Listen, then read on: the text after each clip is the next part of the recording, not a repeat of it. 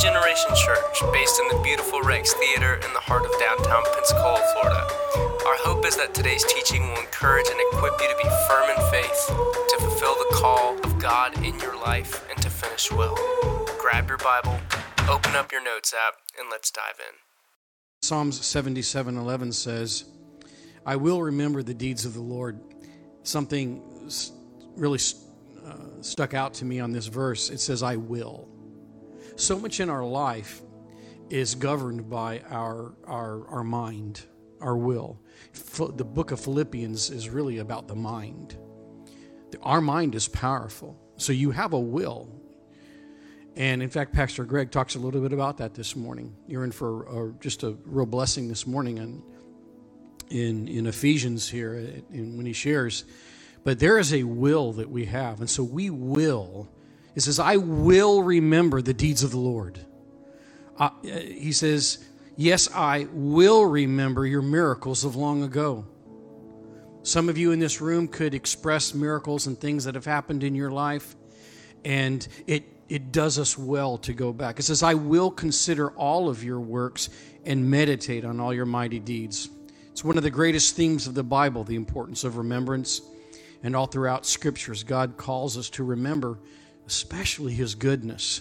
In Leviticus, God appointed weekly and yearly rhythms of remembrance. The Sabbath is a weekly rhythm. We remember that God rested on the seventh day, and so should we. I don't think we're we're above that, right? I think there's real importance in in taking a day of rest. There's the Passover, which was a yearly rhythm, remembering God's deliverance from Egypt. Sometimes it does us good. Maybe a time of fasting uh, or in prayer and fasting this year. You take it, you make, you make a yearly time of remembrance. The Israelites regularly uh, created altars of remembrance, uh, uh and uh, it was commemorating the works that uh, that God did, the miraculous works. Joshua 4 talks about them stacking stones in remembrance of when God miraculously parted the Jordan. We so often think of God uh, parting the Red Sea when they were being um, chased by the Egyptians, but we forget about the fact that other waters were parted, the Jordan, when they crossed into the promised land. And, uh, and they took stones of remembrance and they put them in the middle of, of the Jordan, and it, it literally it stopped up. Throughout the Psalms, David and the writers, they meditated on the works and the wonders of God. They call us, the reader, to remember God's faithfulness, and we are to dwell on his goodness. At the Last Supper, Jesus invites his followers to take the bread and the cup in remembrance of him, of what he's done. That we are to be people marked by remembrance. And there's power in remembering God's goodness. I believe remembrance, another thing it does is it really brings hope to you. If you find yourself in a in a time of your life where it's hard to have hope, then when you take the time to remember the goodness of God, the salvation that He's provided, it, it does wonders for us. But there's also a danger in forgetting.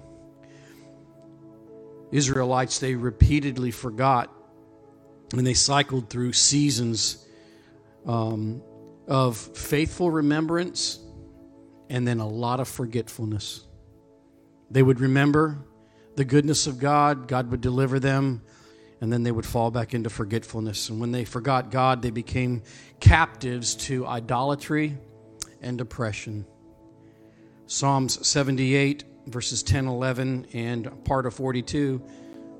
If I could sum those verses up together, it would say they did not keep God's covenant and refused to live by his law. They forgot what he had done and the wonders that he had shown them and did not remember his power the day he redeemed them from the oppressor. Oh, how quickly can we forget? Forgetting God's goodness makes us vulnerable to the schemes of the enemy. We don't want to be vulnerable. And we're most vulnerable to anxiety when we focus on disappointment and pain and the enemy attacks us with doubt and self pity and fear when we dwell on all that seems wrong. But the opposite happens when we dwell on God's goodness. We notice that He's been guiding and sustaining our lives since we were born. In difficult seasons, He carried us and He matured us, and we've grown. He's provided meaningful relationships in different seasons of our lives. God knew who we needed at a certain time, and maybe they spoke into our lives. But mostly, what do I remember? God's unconditional love and forgiveness. It's why we're here, it's why we're all gathered together because of His, His goodness and His forgiveness. We don't ignore the pain of disappointments, they're there, but we don't dwell on them.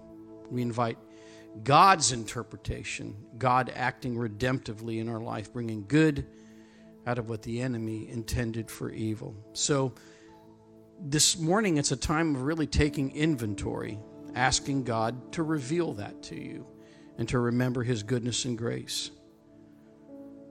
We look for God's fingerprints in the small things, enabling us to see larger patterns of His goodness in our lives. I want to just close with some thoughts I had during the first service and also even in this service. The fact that God is good and that His timing is perfect.